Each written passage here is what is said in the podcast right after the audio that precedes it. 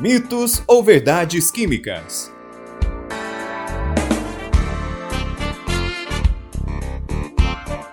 Uma atividade promovida pelo projeto Residência Pedagógica da CAPES.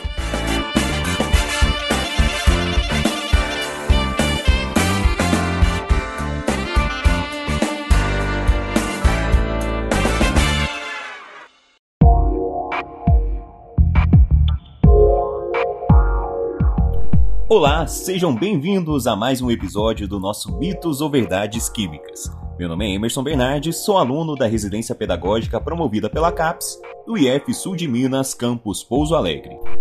Você já deve ter se perguntado: por que o Sol não apaga se no espaço não tem oxigênio?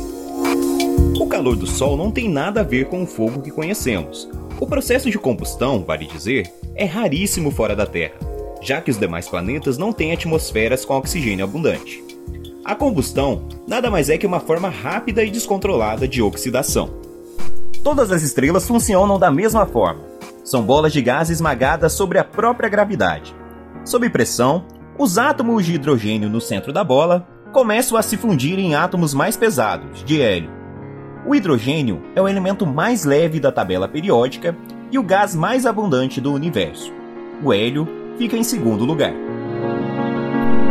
A partir da fusão de átomos de hidrogênio, e em situações mais extremas também o hélio, no coração das estrelas surgem diversos outros elementos, como oxigênio, carbono e silício.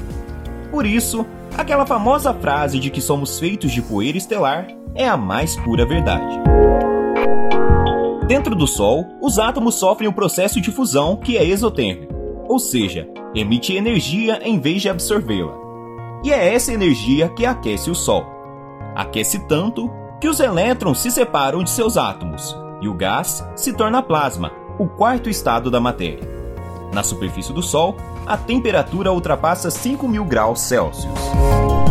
Então é mentira.